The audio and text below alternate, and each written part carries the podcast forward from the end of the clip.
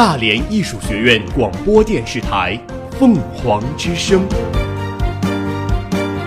聆听最好的声音。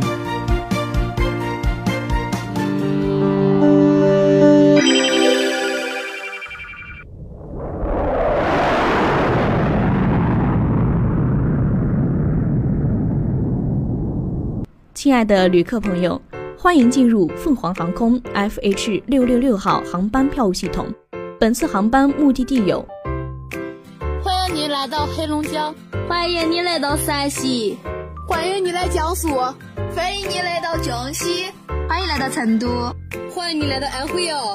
한국의 오신것이 환영합니다。欢迎收听我们的足迹。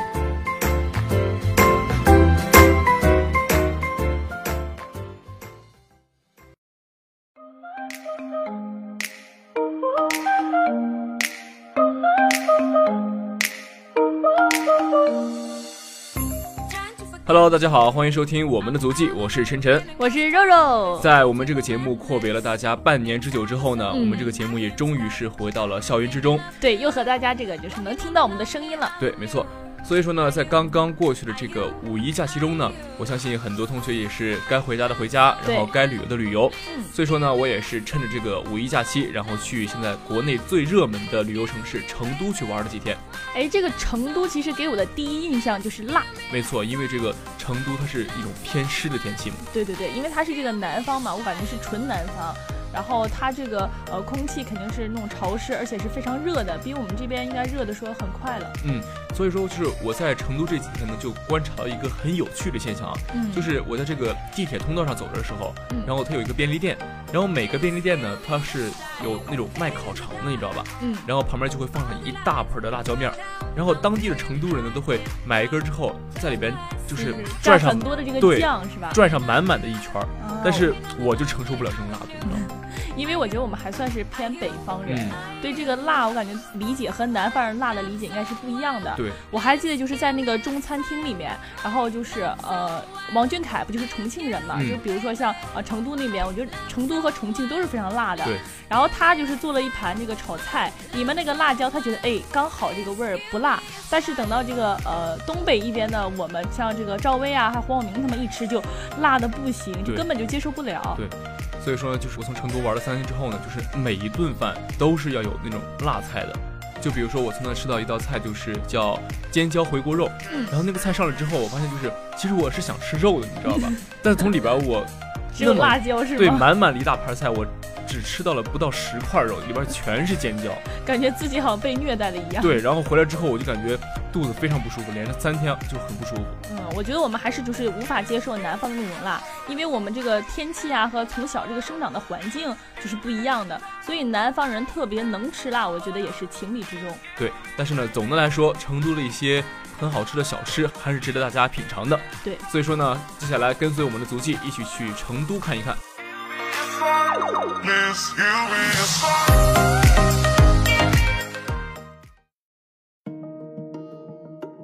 每一座城都有独特的故事，每一座城都有独特的味道。欢迎来到一城一味。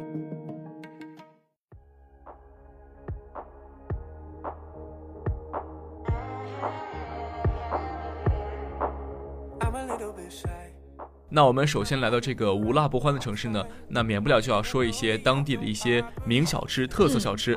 那首先呢，我觉得就是首当其冲的应该是这个兔肉，尤其是这个双流兔头。对，我觉得这个兔头还是很有名的。我第一次知道这个兔头就是看那个综艺节目《拜托了冰箱》的时候，然后那个戚薇在节目里就是一打开她的冰箱，然后她就是必备的一个零食吧，可以说是和这个夜宵就是这个兔头。她说这个兔头一吃，然后再配上这个啤酒，可以说是像我们东北的烧烤一样，就是可以说是爽翻天了。对，但是呢，我觉得兔头这个东西呢，并不是能被很多人，就是所有人接受。对对对。因为你吃的时候，你会看到这个兔子，它这个牙还是露在外边的。对，它的这个2颗板牙还是挺大的，就支在那个头上，还是很吓人的。对，所以说就是我看到很多人吃，他们也在极力的去推荐我说你吃一个吧，没事的，然后挺好吃的，然后我就一直没有那个胆量去试这个，而且你也是属兔的，我记得。对，哎，但是就像我们大家看那个有一部电影《撒娇的女人最好命》吧，然后里面不就是那个周迅在吃那个兔子肉的时候，然后那个台湾女生就会撒娇，你怎么能吃兔兔呢？对，我觉得那么可爱的一个东西，然后就是发挥了我们中国人的天性，什么都可以吃，你知道吗？但的确还是挺好吃的，我这次也是就是晨晨给我带回来一些了，然后我也是当这个零食然后吃了一下，第一次尝试啊。首先就是这个它这个兔牙有一点点吓人，但是与我想象不太符的是它这个兔头的肉还是挺少的，我以为会有很多的这个兔子肉，但是因为还是因为头的部分吧，然后就是肉比较少，主要吃的还是它的这个酱料，因为毕竟成都人对这个小吃我觉得还是有很多研究的，没错，所以它这个酱料一定是很独特的，就像里面有很多的这个花生碎，还有这个芝麻啊、香油啊、红油啊等等等等，就看起来就是一定会很好吃。然后就是主要还是在吃这个调料。对，所以说呢，我觉得就是我建议呢，胆大的同学可以去试一试这个，因为它尝试一下，对，它并不是很贵。然后在那种路边摊呢买的话，大概是8块钱、9块钱一个，确实不是很贵。但是呢，就是你想一想这个活生生的这个小兔子，然后你再联想一下这个兔头，就是很难受。而且这个兔头你要是想带回家的话，也可以这个真空包装，然后寄回来，还是比较方便的，我觉得。对。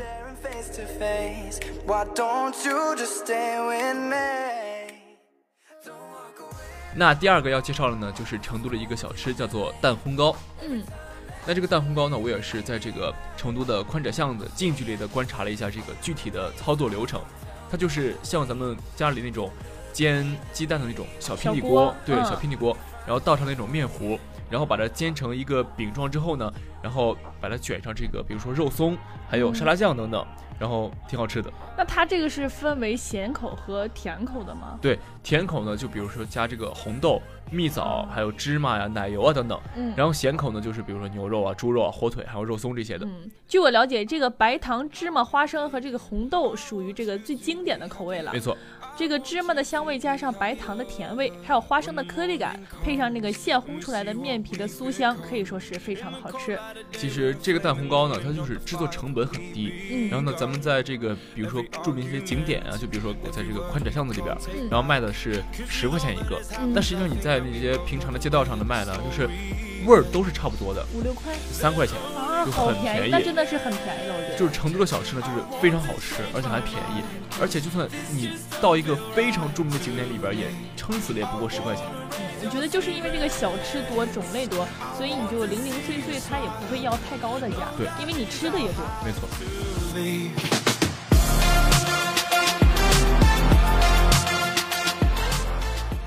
那接下来呢，我们就要介绍一下成都的一个甜品，这个甜品名字呢叫做冰粉儿。其实呢，在这个成都呢，我们无论是吃完这个辛辣的火锅，还是比如说我们下午逛街逛累了，想吃一些甜点的东西，然后休息一下，冰粉一定是第一选择。对，我觉得这个成都的冰粉就有点像是台湾的鲜芋仙、这个芋圆之类的，也有点像我们这边的像比较火的珍珠奶茶这样一个替代品。但是我觉得呢，这个冰粉更像是就是它摆放的时候呢，就很像我们这边的冰沙，你知道吗？我知道。他们也是用一个就是类似于那种小车一样的东西，然后分好几个小格，然后里边有椰果、红豆，然后花生碎等等。对，然后这个冰粉就是一个非常清口的东西。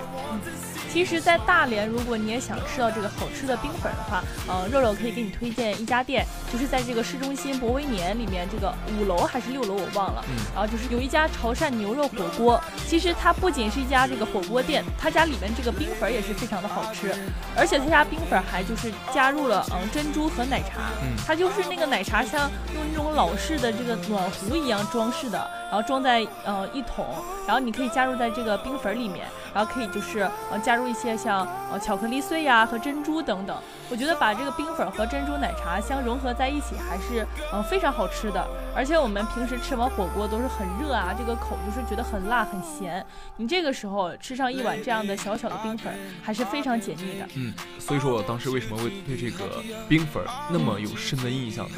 有好感。对，因为当时我买这个冰粉的时候，我同学问我说你要不要来一份，然后我说这不就和冰沙一样吗？算我不来了。男生对这个甜品我觉得还不是很在意，对，也没有那么敏感，然后当时他就买了一份，紧接着我们就去吃一个很辣的那个钵钵鸡，嗯，然后呢我吃完之后就是什么饮料也解不了我的辣，然后可乐呀、沙茶都解不了我辣。这时候一看，哎，我朋友手里还捧着刚才的那份冰粉，对，我就感觉死马当活马医了，然后吃一口吧，吃完一口之后发现真的管用，爱了，特别的好，真是爱了，特别好吃。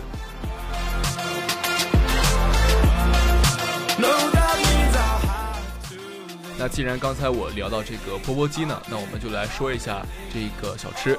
其实我第一次接触这个小吃呢，是因为在放假回家，然后在这个川航，然后一个他发的小零食上，然后我和这个钵钵鸡结下了不解之缘。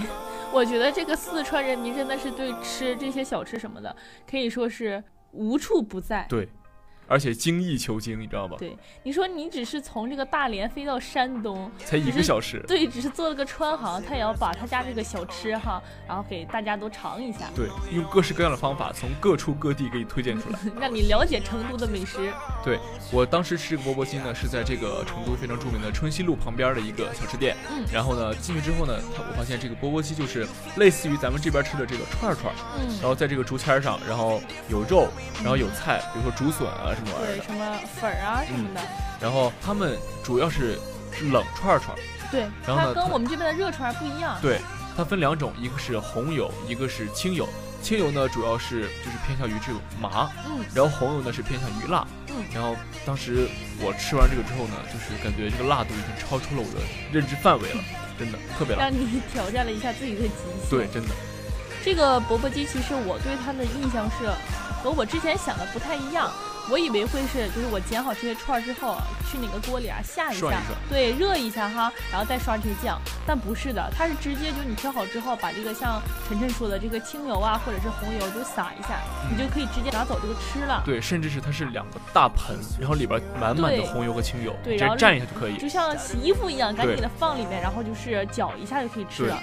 我觉得就是它都是冷串，与我们这边吃的热串是不一样的，就好像这个菜也不怕凉它，就越凉好像越好吃。这样子，对，没错，它要热的话，它就更加超出我的认知范围了，更辣了。对，像你在大连，如果想就是吃或者体验一下这个钵钵鸡的话，这个肉肉又可以给你推荐一家店。对，好了，现在进入我们肉肉的这个广告时间啊。没有，他们都没有给我广告费，就是在这个安盛的负1层，超市旁边 COCO 的这个斜对面，然后就有一家这个钵钵鸡，我觉得还是挺好吃的。对，果然我们肉肉是在这个吃方面是有独特的天分。对，我吃的比较多。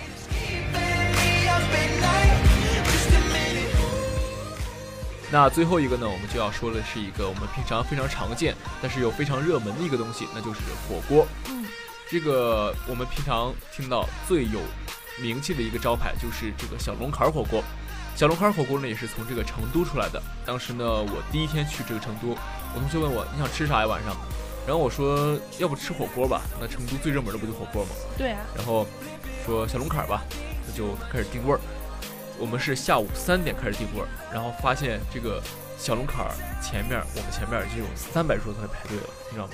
这是一个什么样的概念？我无法理解。就我从来没有排过那么长队，当时我立马就取消了，然后换一个别的火锅，根本等不住。我等过最久的应该就是那个海底捞，等了1个小时吧。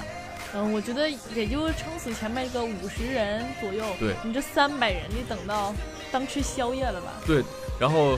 我据说哈是有一个人是从晚上8点开始订，然后到了隔天凌晨6点，那个老板给他打电话说你约的已经可以，现在可以吃了，你可以过来了。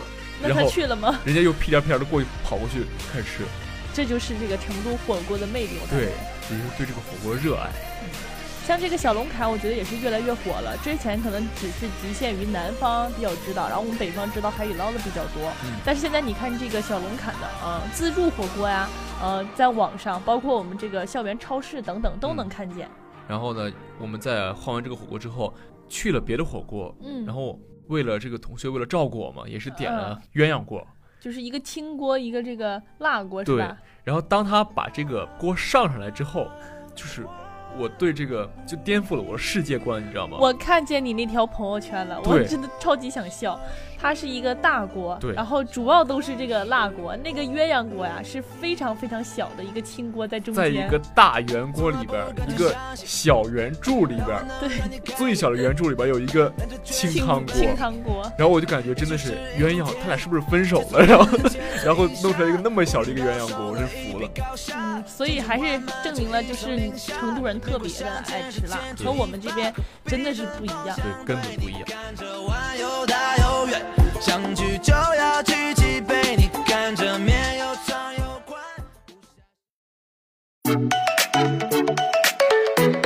小城故事多，充满喜和乐，欢迎来到小城两三事。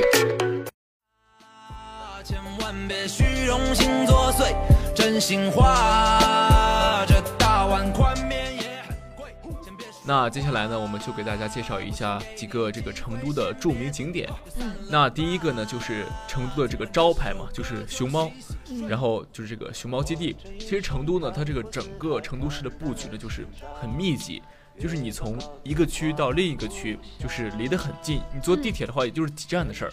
然后呢，这次去本来一开始想的就是平常出行就是滴滴打车嘛，后来发现如果我要是打车，我一天能花大概80到100块钱的打车费。但是如果说你自己有驾照，然后你自己去租车，或者是那种共享汽车，方便一些，是吧？你尤其是你是那种首单免单或者优惠的话，你一天撑死的话20块钱，哇，这个好合适啊，真的很便宜，这个很合算，我觉得这个真的合算。对，而且你那种共享汽车的话，有的是比较就是低档次的嘛，但也是因为它是纯电动自动挡，就比如说那种奔奔啊，就是很小那种车，然后再大一点的那种烧油的，就是那种观致，那个车其实很不错了，已经一天才花20块钱，就很划算，这个是比较划算的。对，所以说这个熊猫基地呢，是在这个成都的偏东北那一块，就是比较远，然后当时开车过去的话呢，也是才花了20块钱。我觉得熊猫就是一提到成都肯定都知道，而且我发现就很多网红也会在一个就是那个熊猫的一个大的模型下面吧，都会有很多的。对，那是在春熙路，然后在一个非常大的一个就是金融中心，国际金融中心上，然后它有一个很大的一个熊猫，然后在这个街上看呢，它是一个把屁股对着你，然后在那个国际金融中心最顶层，然后是有一个很大的一个像花园一样的阳台，然后很多人在那里拍照，然后在那上面你可以看到那个熊猫的那个脸，然后那天我去的时候是非常多的人在那里和这个熊猫自拍照，是吧？对，我根本挤不进去，我就在外围拍了一下，真的环境超好，算是一个这个网红景点，有点像这个相比于就是那个香港的维多利亚港的那个大黄鸭一样，这也是去成都一个必要的打卡的地方。对，打卡的地方。好，我们再重新回到这个熊猫基地啊。然后那天我去的时候呢，成都也是下雨了，然后当时买票的话呢，学生票是20块钱，也不是很贵。然后进去之后呢，其实感觉这个熊猫啊，在被这个人工饲养之后呢，就是变得没有野性了，是吗？非常懒惰。去的时候有一个分了好几个就是熊猫别墅，就专门给他们制造了一些就是休息的环境嘛。然后去里边，它是限流，就是比如说100个人进去一趟，它只有一个很窄的一个通道，然后尤其是一些素质比较低的一些人，你知道吗？在那里就会堵着那个道，然后非要把自己那个照片拍够了之后，他才肯往前走，这导致了后边很多人就是非常拥挤、非常热。对，然后等了好久，好不容易看到了熊猫了，然后那个熊猫就是也是把屁股对着我们，很懒惰，一动不动，你知道吗？真的，一动不动。然后我们从这干巴巴等了他5分钟，他才稍微挪了挪腿，就拍不了他的脸。然后当时。但是看到熊猫呢，也是我们非常激动嘛，然后毕竟是国宝啊，你能和国宝拍一张照，你多么的激动，对吧？而且这个熊猫基地呢，它不仅是有这个大小的熊猫，还有这个天鹅和孔雀，大家也可以就是去拍拍照，然后去看一下，它们可以说也是非常稀有和这个珍贵的动物。对，当时我从里边看了好几只熊猫之后呢，然后在出去的时候，在这个路上就看到旁边有一只非常大的孔雀，然后也是吸引了不少游客。但是说实话，你把孔雀和熊猫摆在一起的话，还是熊猫更吸引人一些。对，这个热门度还是稍微低了一些。而且那个孔雀它也不开屏，就更多人就没有去欣赏它的这个意思了。孔雀我觉得它只有见到那种花花的裙子，对，得看时机。对，得看时机。第二个著名的景点呢，就是成都的宽窄巷子。它呢是位于这个成都市的清凉区，由这个宽巷子、窄巷子和井巷子平行排列组成，全为清代砖瓦的仿古四合院落。这里也是成都遗留下来的较成规模的这个清代的古街道，与大慈寺、文殊院一起呢并称为成都三大历史文化的这个名城保护街区。嗯，没错。而且呢，这个我去之后呢，我发现这个宽窄巷子是很有特色的。嗯，它这个宽巷子呢和窄巷子是分开的，宽巷子是窄，然后窄巷子是宽。对，这个道路是比较宽的，正好相反。而且呢，我们不要看这个它这个特色，就是像是古代这种清朝这些这个墙啊，还有道路啊，实际上它也是现代和古代就是相交织的，它也是比如说很大的一个星巴克，就很现代。而且呢，这三天也是给我一个特别直观的感受，就是成都它这个城市就是古代和现代完美的交织在一起。就比如说我们看到了现在的万达，然后基本上都是一个样子嘛。但是在那里，就是万达外边这个墙，都不是很，就是很新，对，都不是很新。但是你只要进去之后，你就会发现里边的东西和外面不一样，给你的感觉就是完全不一样。它里边。咱就不说什么具体的东西了，就说长度吧。它比咱们大连，因为大连是这个万达的发源地嘛。对。然后它比这边的万达，最长的万达还要长1倍。哇！而且就比如说前段时间上映的这个《复仇者联盟4》嘛，然后它那里也是有一个专门的非常大的展厅去展览和售卖这些《复仇者联盟4》的一些衍生品，还有周边什么的。因为我觉得成都它是一个旅游城市，所以它吸引的游客肯定是非常的多，但是它又为了保留自己的这个像古文物的这个遗产、这个历史，所以它这个历史啊和现代的一些新潮的一些东西的相融合的东西，我觉得部分还是比较多的。对，所以说为什么很多人感觉成都真的很不错，就因为你拿起相机来，苹果手机它这个自带的这个摄像头，就对很多人来说是噩梦，你知道吗？对。但是你用这个摄像头，你去拍成都，你随手一拍，都是非常好看的，特别好看的风景。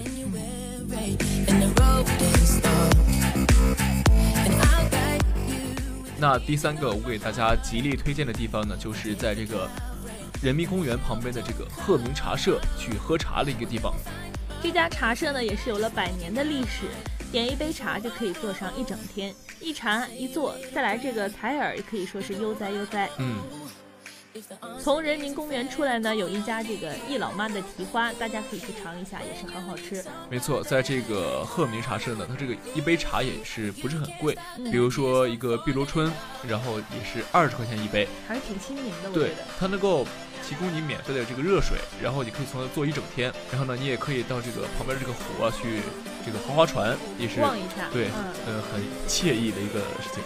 好像老年生活呀。对，真的是老年生活。但是你从那里喝喝茶、嗑嗑瓜子，然后聊聊天，就挺清静的这一天。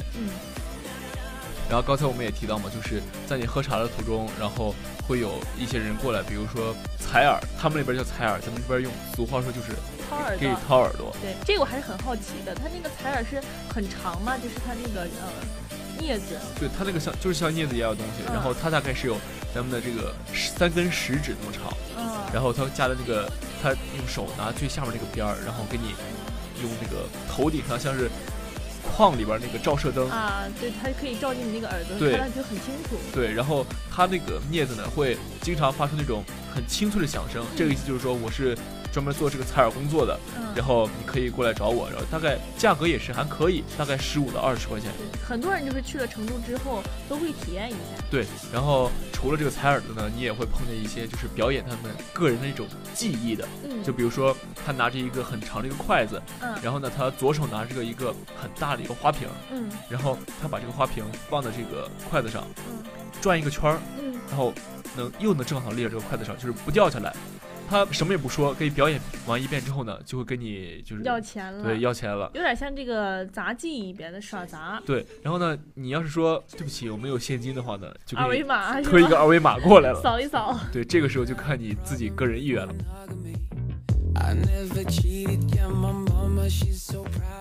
下面呢，介绍一个就是比较适合我们年轻人爱去的地方，就是成都的春熙路太古里。它呢是相当于就像是这个北京三里屯这样的一个潮流的聚集地。对，一开始去的时候我同学跟我说呢，说就是我去一次迷路一次，然后我不信，因为我一直觉得我是一个对于这个逛街是一个非常老练的一个人，我觉得我，而且你的方向感我觉得很好，对，我肯定不会迷路的。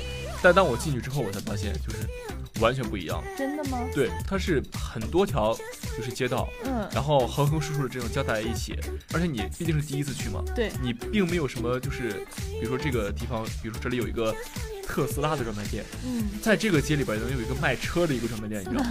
你不知道这个地方在哪儿，然后你只能就是慢慢的摸索。它给我印象最大的就是我们在平常在大连我没有见到那个就是冠军这个品牌的这个专卖店，但在那里是有的。然后那里还有比如说 Off White， 有这样的，就是跟这个北京三里屯还很像的。对，但是我觉得三里屯我去完之后一次我就基本都能记住，因为感觉好像不是很大，就很集中。可以说听你说完之后，这个成都的太古里感觉还是有点乱的，有点复杂的，就是很密集，但是很融汇性很多，对，很密集，很繁华，就是很干净，而且还不乱。而且刚才我们说的那个大熊猫的那个网红地点，就是在这个春熙路的太古里这里。对，没错，就是在这个商场里呢，它分是1层和2层。一层主要就是卖东西，然后2层呢就会有喝这个下午茶的地方，网红的一些什么甜品店之类的。你不要看，就是他们在这个最繁华的地段开这个下午茶这个店，但它的价格是非常亲民的。你吃一个就是小零食，比如说咱们在大连，就哪怕在大连吧，你吃一个小零食可能就是下午才看到30块钱、40块钱那种的。如果要是室内的话，其实已经涨到50-60了。对，但是他那里的一个小蛋糕才10块钱、15块钱。真的吗？真的，超便宜。这是太古里。对，超便宜。哇，这点还是觉得很吸引我的。对，但是如果你要购物的话，就是给你的唯一建议就是代购钱，真的一定代购钱。好。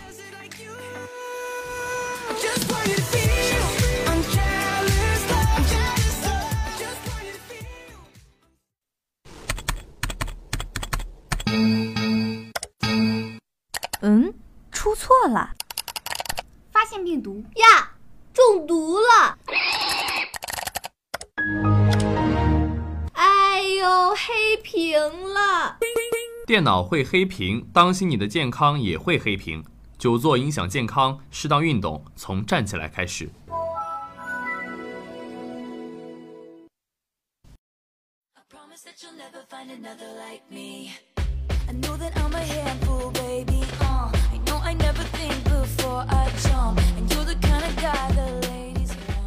那最后呢，我们就给大家分享几条来成都旅游必须要知道的几条潜规则。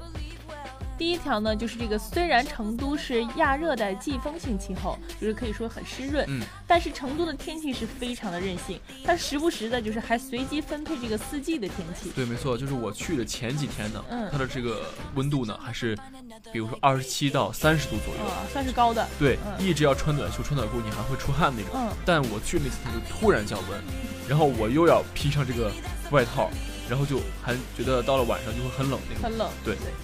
那第二条呢，就是找这个成都人问路，千万不要说什么东西南北，没有人会搞得清楚的，你就直接跟他说是向左还是向右。因为到了成都我才发现，我去之前我觉得就是除了像浙江啊、温州那种地方，他们可能语言你听不懂之外，去成都大部分还是能听懂的。但是我发现我打车遇到了司机，10个人里边9个人全是成都人嘛，然后他们说话我一句也听不懂，就是当地口音了。对，我真的听不懂。好不容易碰上一个说成都版普通话的人，就是我已经觉得是万幸了，你知道吗？第三条呢，是这个成都的欢乐谷夜场是比白天是便宜了1大半。虽然有些游乐设施是不能玩的，但是夜色里是玩起来又凉快，也可以说是又别有风味吧。但实际上呢，你从这个成都的欢乐谷外围一看呢，他们的这个欢乐谷感觉装修不是很精美，很大，对，不是很精美。然后从外围看，你感觉就根本就不像一个游乐场，就感觉那个，你看那个过山车，都感觉档次比较低了，就觉得没有说太大的挑战性。对对对对。那第四个呢，就是成都的火锅蘸料呢都是这种香油碟，没有这个芝麻酱，所以说吃火锅呢，推荐你呢喝这个叫唯怡豆奶，这是那里的特色。然后夏天的话呢，就一定得来上一个，就是我们刚才说的这个冰粉来解解辣了。除了这个熊猫基地可以看大熊猫之外，成都的动物园还有都江堰和这个雅安避风峡的这个熊猫基地也都可以看到我们的国宝大熊猫。在成都呢，这个脑花还有兔脑壳还有这个折耳根，尤其是折耳根是当地人非常喜欢吃的一些东西。但是如果你是外地人的话，我建议你这个折耳根一定要谨慎的尝试。我吃了一次，我差点把我刚刚吃的全吐出来，真的很难吃。我觉得就是它带一个非常大的腥味儿，就是接受不了。在成都，街边馆子门口是需要排队的，宝马、奔驰还是这个自行车、三轮车，都是可以和谐并排来这个排队的，可以说是，只要好吃，你在这里你身份是不存在的。好了，以上就是我们今天节目的全部内容。在蜻蜓 FM 上搜索“大连艺术学院”，可以同步收听我们的节目。我是晨晨，我是肉肉，我们下期再见。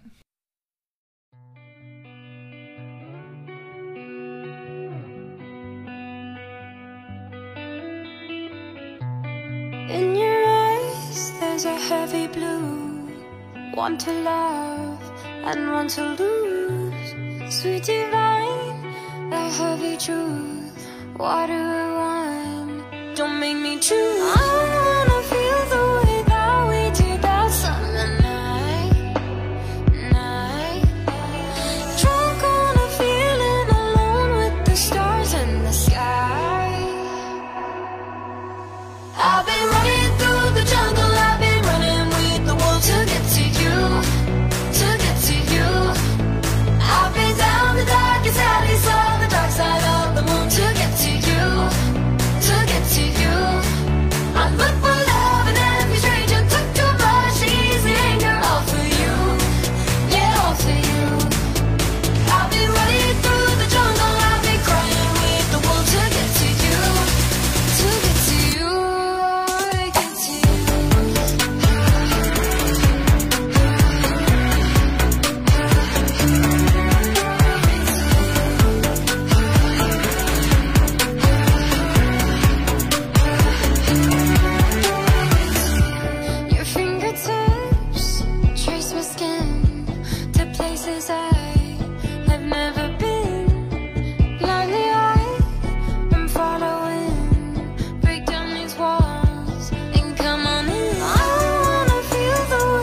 all for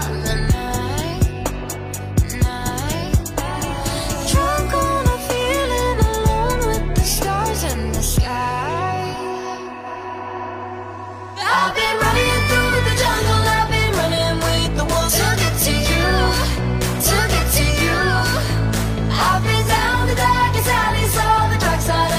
get to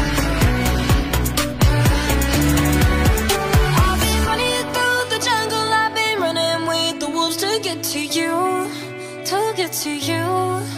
I've been down the darkest alley, saw the dark side of the moon to get to you, to get to you. I look for love in every stranger, took too much easy anger, all for you, yeah, all for you. I've been running through the jungle, I've been crying with the wolves to get to you, to get to you, to get to you.